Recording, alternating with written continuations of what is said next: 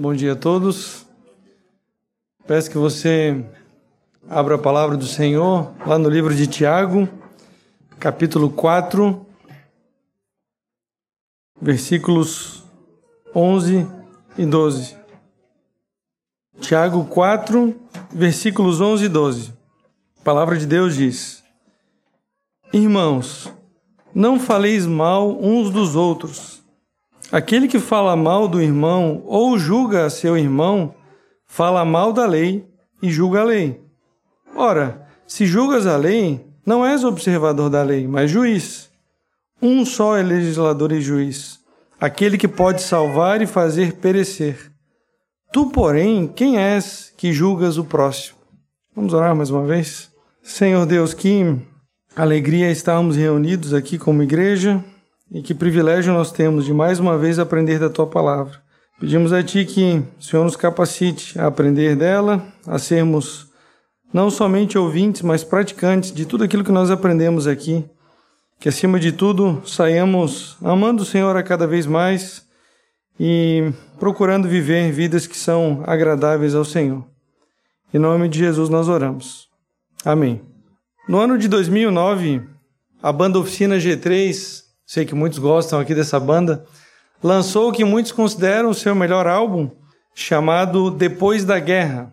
E uma das músicas desse álbum, que tem o mesmo nome, Depois da Guerra, fala exatamente da guerra de palavras que acontece, infelizmente, no meio do povo de Deus. E um trecho da música diz o seguinte: Vejo ruínas de uma guerra, mais uma guerra por nossas mãos. As armas foram as palavras, a vaidade, a motivação. Quem vencerá? Uma guerra entre irmãos, uma guerra perdida. Quem perderá? Um povo escolhido, um povo ferido. Essa guerra que acontece muitas vezes envolvendo palavras é uma guerra em que todos nós perdemos, é uma guerra em que não há nenhum vencedor. E é uma guerra em que nós usamos uma arma extremamente letal sobre a qual o Tiago já nos alertou nessa carta, que é exatamente a nossa língua. Infelizmente, é um problema que o povo de Deus sempre teve que lidar e sempre vai ter que lidar. Na carta de Tiago, basicamente 20% do conteúdo dela, Tiago trata de problemas relacionados à nossa fala. A gente já viu lá no capítulo 1, no versículo 19, ele dizer: Todo homem, pois, seja pronto para ouvir, tardio para falar, tardio para cirar. No versículo 26 do mesmo capítulo, ele diz: Se alguém supõe ser religioso, deixando de refrear a língua, antes enganando o próprio coração, a sua religião é vã. E depois, no capítulo 3, ele gastou 13 versículos só falando da língua. E lá ele nos disse que a língua nenhum dos homens é capaz de domar, é mal incontido, carregado de veneno mortífero. E aí nós temos um problema, né, que a gente já tratou quando a gente quando eu preguei no capítulo 3, que o cristão deve refrear a sua língua e ao mesmo tempo ela é um mal incontido, carregado de veneno mortífero e nenhum homem é capaz de domar. E aí nós vimos que somente Deus pode nos ajudar a controlar aquilo que nós falamos, mas infelizmente é um problema que nós sempre teremos que lidar. E a gente não vê apenas Tiago, no Novo Testamento, preocupado com esses problemas da língua. Você pega, por exemplo, Paulo na segunda carta dele aos Coríntios, no capítulo 12, e o que, que ele diz? Eu temo que eu encontre brigas, invejas, ira, egoísmo, calúnia, intrigas, arrogância e desordem no meio de vocês. Aí você vai para Pedro, primeira carta de Pedro, capítulo 2, versículo 1 em que ele diz para os irmãos se despojarem de toda maldade e dolo, de hipocrisias e invejas e de toda sorte de maledicências. Era um problema também naquela igreja, problema geral da igreja do Senhor. Na pregação passada, nós terminamos falando do versículo no versículo 10, em que Tiago nos disse: "Humilhai-vos na presença do Senhor". E ele já tinha dito isso porque Deus dá graça aos humildes, mas resiste aos soberbos. Portanto, humilhai-vos na presença do Senhor. E nesses versículos finais aqui do capítulo 4, Tiago vai continuar nos exortando a respeito de problemas relacionados ao orgulho, relacionados à soberba. Ele vai dizer para você não falar mal do seu irmão, não julgar o seu irmão. E depois, mais para frente, ele vai falar para você tomar cuidado com seus planos pretensiosos, que muitas vezes todos nós fazemos. E a princípio, parece que, com essa divisão de versículos que nós temos na nossa Bíblia, parece que Tiago parou de falar aqui sobre humildade e orgulho. Mas quando você olha de perto, você vê que esses dois assuntos estão intimamente ligados à nossa soberba e à nossa falta de humildade. Aquele que tem um espírito orgulhoso, ele vai falar mal do irmão, ele vai criticar o irmão, sendo juiz e legislador sobre a vida dos outros. Aquele que é orgulhoso, ele vai fazer também planos arrogantes, pretensiosos, como se ele tivesse no controle da própria vida. Mas não é assim que funciona. Nós não somos reis sobre nada e nós não somos legisladores e juízes sobre a vida dos nossos irmãos. Essas são funções reservadas somente ao nosso Deus. Hoje a gente vai se ater apenas aos versículos 11 e 12, em que Tiago vai falar a respeito daqueles que falam mal dos irmãos e daqueles que julgam os seus irmãos. No versículo 11 ele diz então: Irmãos, não falei mal uns dos outros. Aquele que fala mal do irmão ou julga seu irmão, fala mal da lei e julga a lei. Ora, se julgas a lei, não és observador da lei, mas juiz. A palavra grega que Tiago, a nossa tradução aqui de falar mal, né? A palavra grega que Tiago usa é a palavra catalálio, que traduzida literalmente significa falar contra. E você vai ver diversos, em diversos momentos a palavra de Deus usar essa palavra no Novo Testamento e no Antigo, na tradução do, do Antigo Testamento também, na tradução grega. Por exemplo, naquele episódio em que Arão e Miriam falam mal de Moisés, porque ele tinha se casado com uma etíope, esse falar mal é essa palavra catalálio. Em Números 21, o povo fala mal de Deus reclamando das condições do deserto. No Salmo 50, o salmista diz que o ímpio fala mal de seu irmão e espalha mentiras. Os amigos de Jó falaram mal dele. 1 Pedro diz que os ímpios falam contra os cristãos espalhando calúnias contra ele.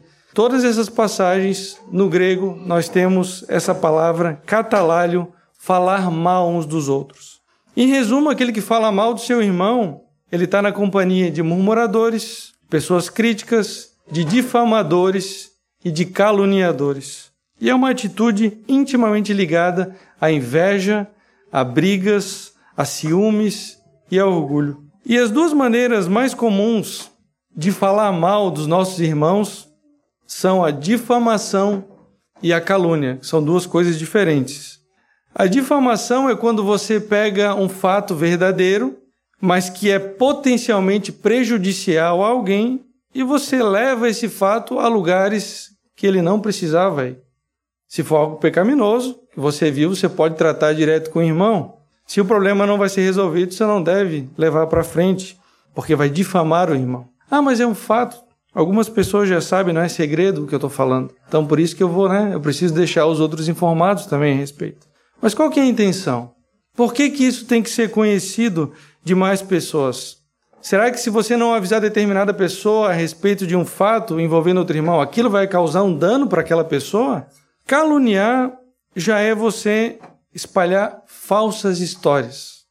Talvez você nem saiba que é falso, né? Você nem checou, alguém te falou uma coisa, você nem procurou saber o que era aquilo realmente, os fatos, e você já sai espalhando para todo mundo aquilo ali, caluniando o irmão. E muitas vezes a calúnia ela não vai ser uma mentira aberta.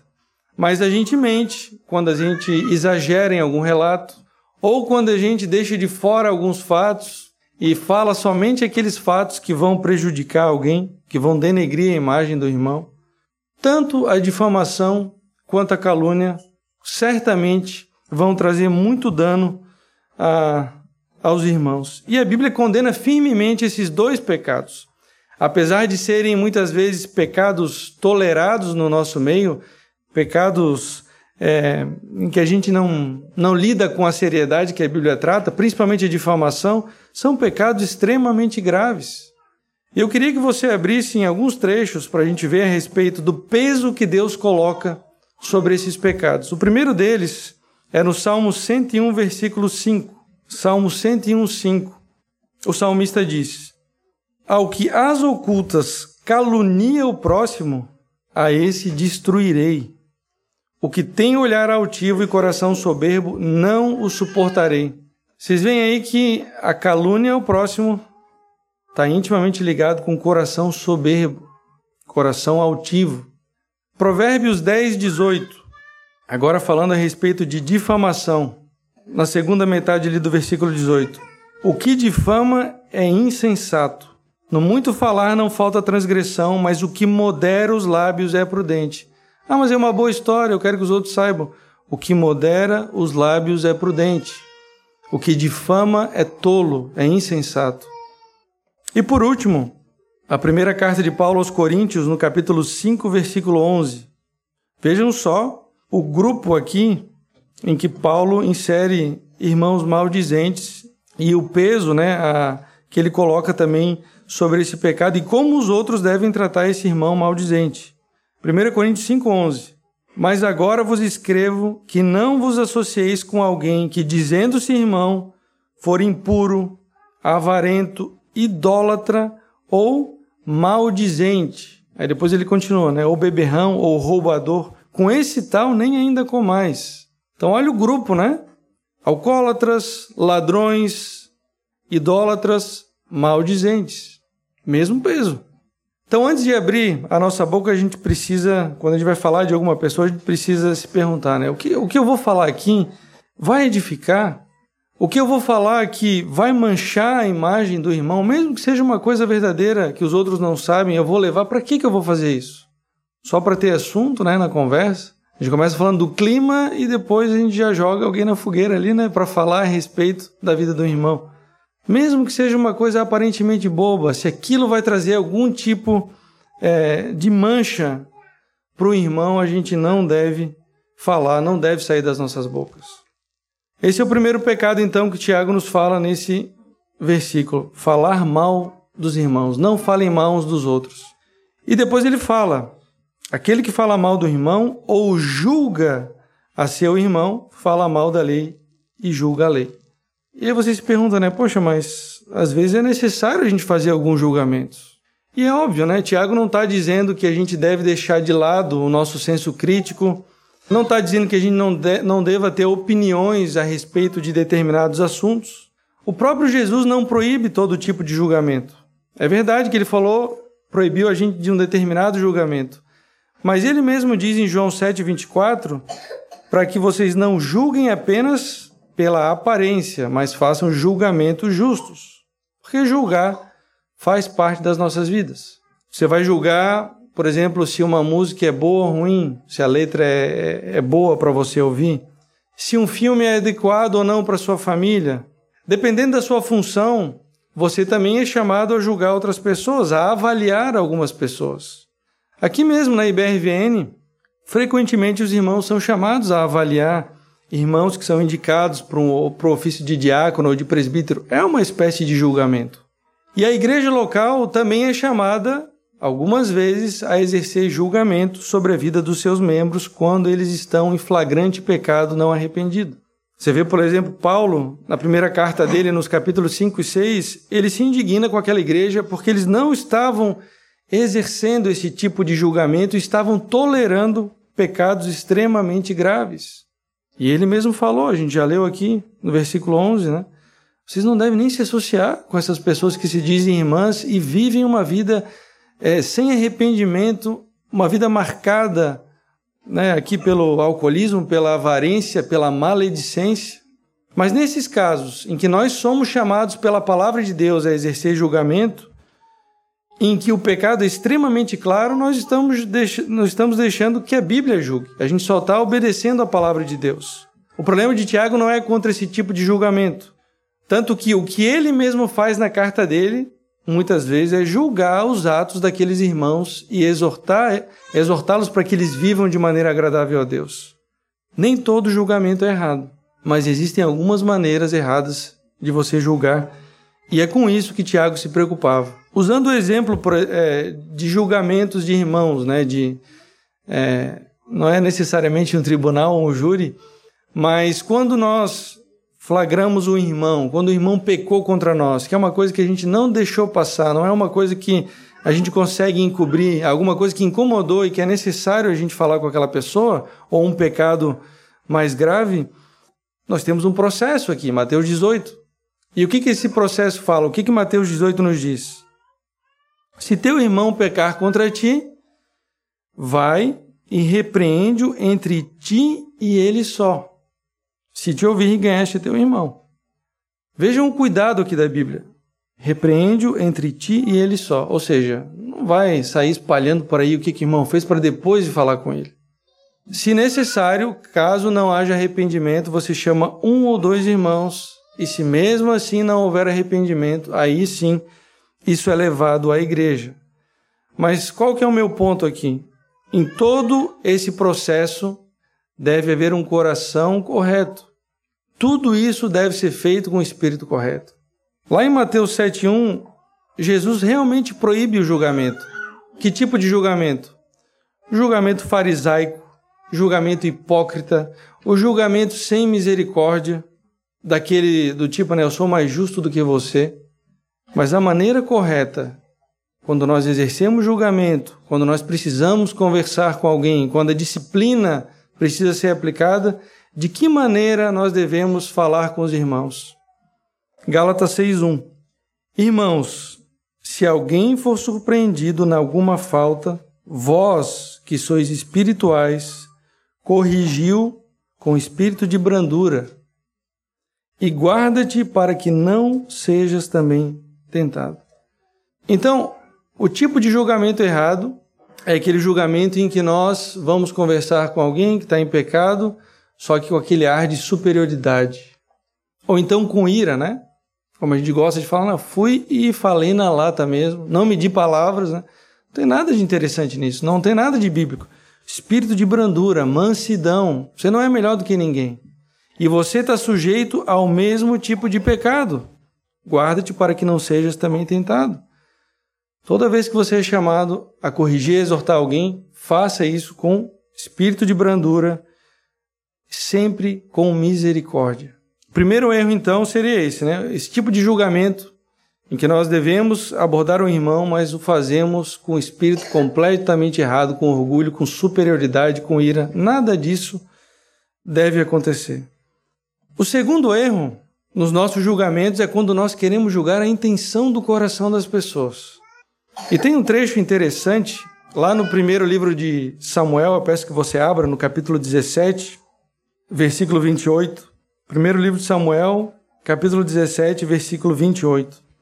Só para vocês entenderem o contexto, o pai de Davi, Jessé, tinha falado com Davi para ele ir levar comida para os seus irmãos. Eles estavam em batalha, eles estavam enfrentando os filisteus, né, o Golias. E aí o Davi chegou e vendo o que estava acontecendo, aquele gigante desafiando o povo de Deus, ele começou a fazer algumas perguntas aos soldados. E olha o que, que o irmão de Davi falou para ele. Quando Eliabe, o irmão mais velho, ouviu Davi falando com os soldados, ficou muito irritado com ele e perguntou: Por que você veio até aqui? Com quem deixou aquelas poucas ovelhas no deserto?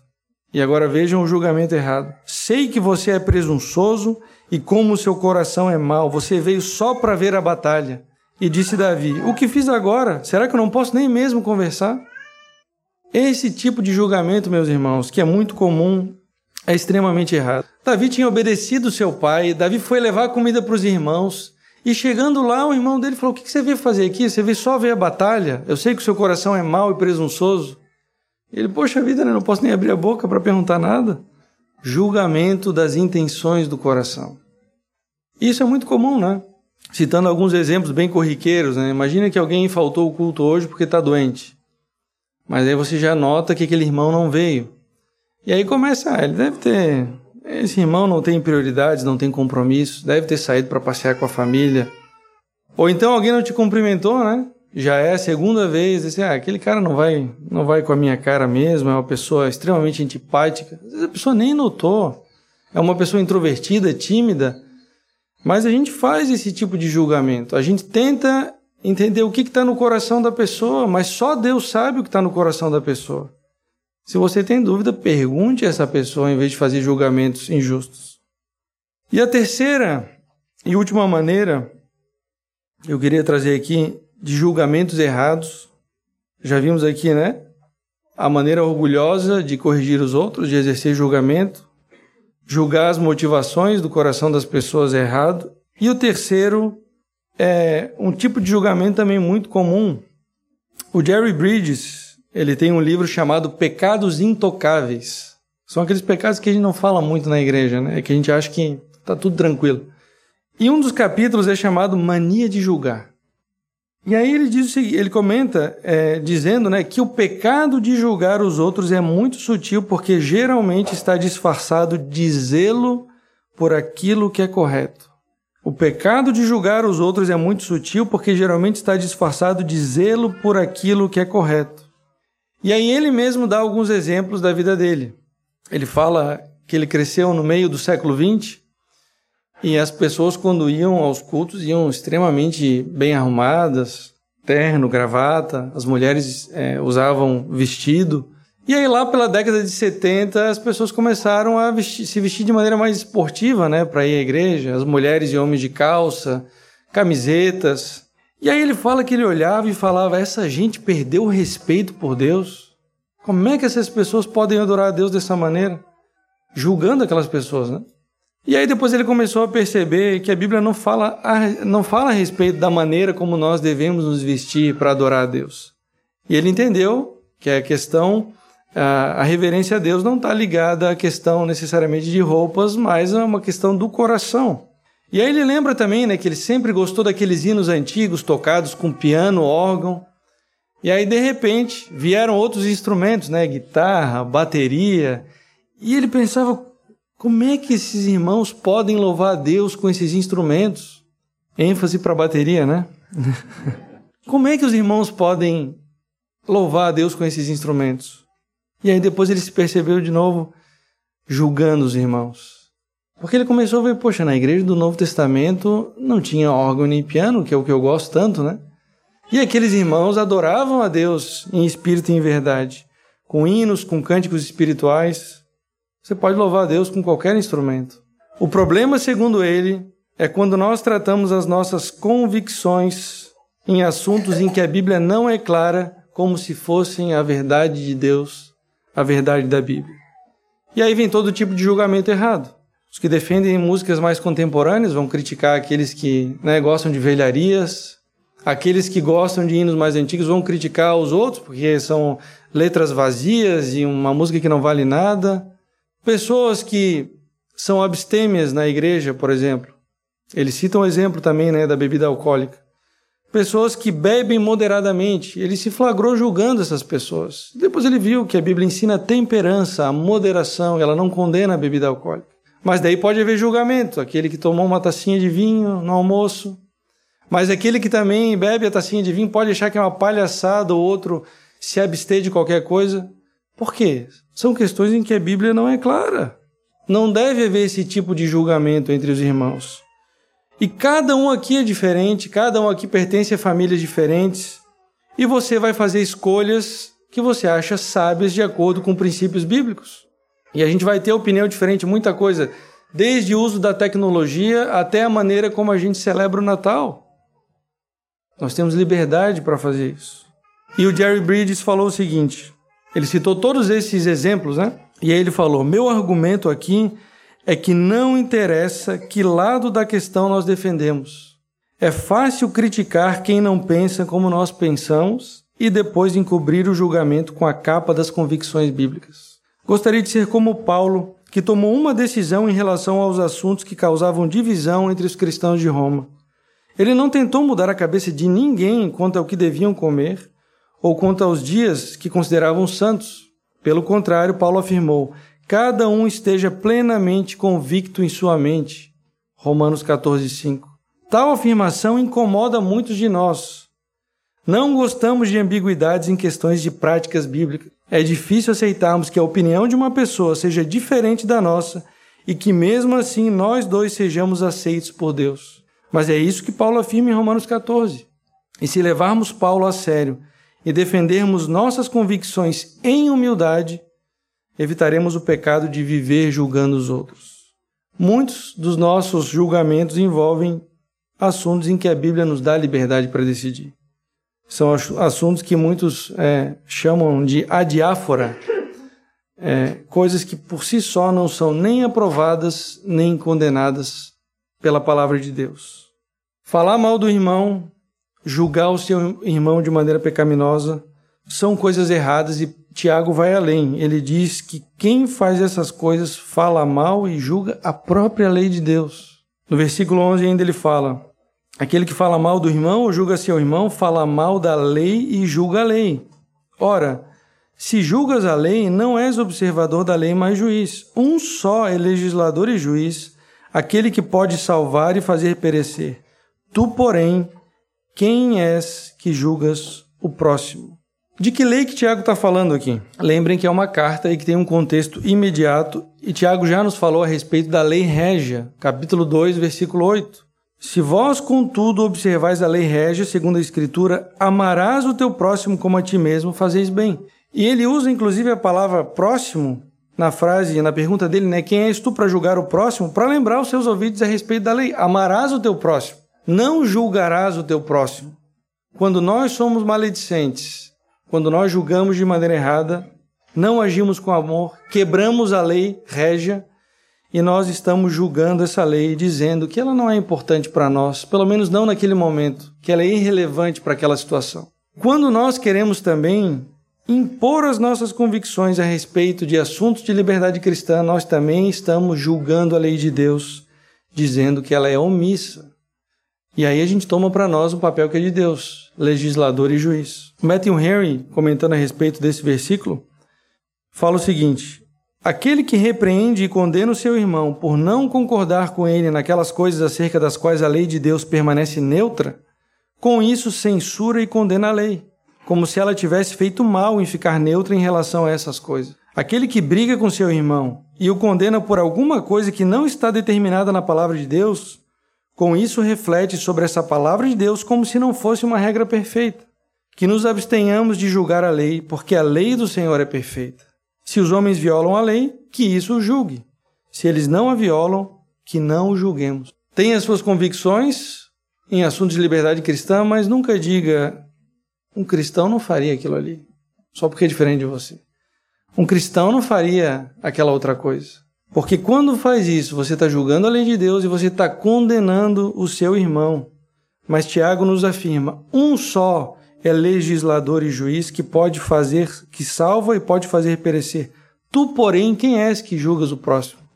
Quem és tu que julgas o próximo? Por diversas vezes, quando há orgulho e arrogância no questionamento de algumas pessoas, a Bíblia nos lança esse tipo de pergunta. Romanos 9, 20, quando Paulo está falando da soberania de Deus, que Deus é que concede misericórdia, né? e que ele é soberano sobre todas as coisas, que ele cria vasos para honra e desonra, aí uma pessoa começa, né? Paulo levanta ali um, um altercador, alguém que diz: Olha, mas então do que, que se queixa Deus ainda, né? Já que ele é Senhor sobre todas as coisas. E aí Paulo pergunta para ele: Quem és tu, ó homem, para discutires com Deus? Mesmo tipo de pergunta, que arrogância é essa? Em Romanos 14, nos versículos 3 e 4, Paulo faz o mesmo tipo de pergunta. Aquele que come de tudo não deve desprezar o que não come, e aquele que não come de tudo não deve condenar aquele que come, pois Deus o aceitou. Quem é você para julgar o servo alheio? É para seu Senhor que ele está de pé ou cai, e ficará de pé, pois o Senhor é capaz de sustentar. É esse tipo de pergunta que Tiago está fazendo aqui. Quem você pensa que é para julgar o seu próximo? Quem nós somos para julgar o nosso próximo? dessas maneiras pecaminosas. E a gente precisa lembrar, meus irmãos, nós somos cristãos, filhos de Deus por intermédio do Senhor Jesus Cristo, e esse Deus nos perdoou dos nossos pecados com misericórdia. Se nós nos esquecermos da nossa dessa realidade de quem nós somos como indivíduos e de quem nós somos como família, nós vamos causar estrago com a nossa língua. Porque nós vamos nos colocar como juízes e legisladores, como arrogantes que se acham superiores aos outros, quando nós ignoramos a nossa pecaminosidade, quando nós não nos humilhamos diante do Senhor, quando nós nos achamos alguma coisa, certamente orgulho envolvido, junto com a nossa língua, pode ter certeza, você vai falar mal dos outros, você vai fazer julgamentos que a Bíblia condena. Deus é o único legislador e perfeito juiz. E a verdade é que sem a misericórdia dele, todos nós estávamos destinados à condenação eterna. E já que você recebeu misericórdia, demonstre misericórdia. Não fale mal do seu irmão. Quando envolver algum tipo de julgamento, faça da maneira correta, da maneira bíblica, sem orgulho, sem inveja, sem ambições pecaminosas, sem fofoca, sem maledicência. Todo mundo aqui está no mesmo barco, todo mundo é do mesmo nível e todos nós devemos nos submeter à lei do Senhor e não nos colocando acima dela, fazendo julgamentos da lei do Senhor e não fazendo esse tipo de julgamento dos nossos irmãos. Em vez disso, a gente deve lembrar os irmãos, mesmo quando eles estão em pecado, de que nós pertencemos ao Senhor Jesus e de que nós devemos viver uma vida em humildade, sabendo quem nós somos em Deus. E se nós temos cometido esse tipo de pecado, a palavra de Deus sempre nos chama ao arrependimento. A gente leu em Efésios 4, mais cedo no culto, que nenhuma palavra torpe deve sair da nossa boca. E muitas vezes a gente reduz palavra torpe a palavrão, né? Mas palavra torpe é toda palavra que não sai da nossa boca para edificar maledicência, quando você maldiz alguém, quando você fofoca, calunia, difama, são palavras torpes saindo da sua boca. Arrependa-se dessas palavras. É dessa maneira que você vai lidar com o pecado, se arrependendo, mudando de atitude e lembrando sempre daquilo que Jesus Cristo fez por vocês, por cada um de nós na cruz. E nós somos chamados agora a nos despir, a nos despirmos do velho homem e a nos revestirmos do novo homem, como Paulo fala em Efésios 4, 24, dessa nova natureza criada para ser verdadeiramente justa e santa como Deus. É difícil controlar nossa língua? Claro que é muito difícil, porque nós somos pecadores, mas o Senhor nos capacita. E se você pecou, não desanime, busque arrependimento, lembre daquilo que Cristo fez. E lembre da frase também de John Newton, quando ele disse que a minha memória já quase se foi, mas eu recordo de duas coisas: que eu sou um grande pecador e que Cristo é um grande Salvador. Vamos orar? Senhor, obrigado por essa palavra, pela carta de Tiago, que mais uma vez nos confronta e nos mostra o nosso coração pecaminoso. Perdoa-nos, Senhor, porque usamos a nossa boca para te louvar aqui, mas muitas vezes com a mesma boca nós maldizemos nosso irmão, nós fazemos julgamentos injustos. Ajuda-nos a sermos coerentes.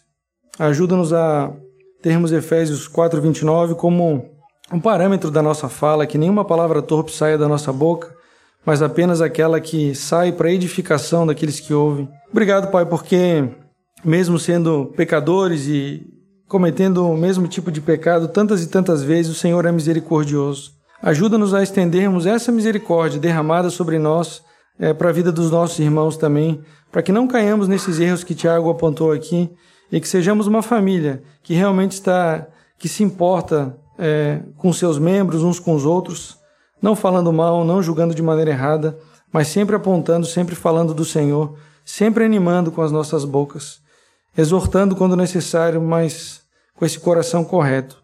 Em nome de Jesus nós oramos. Amém.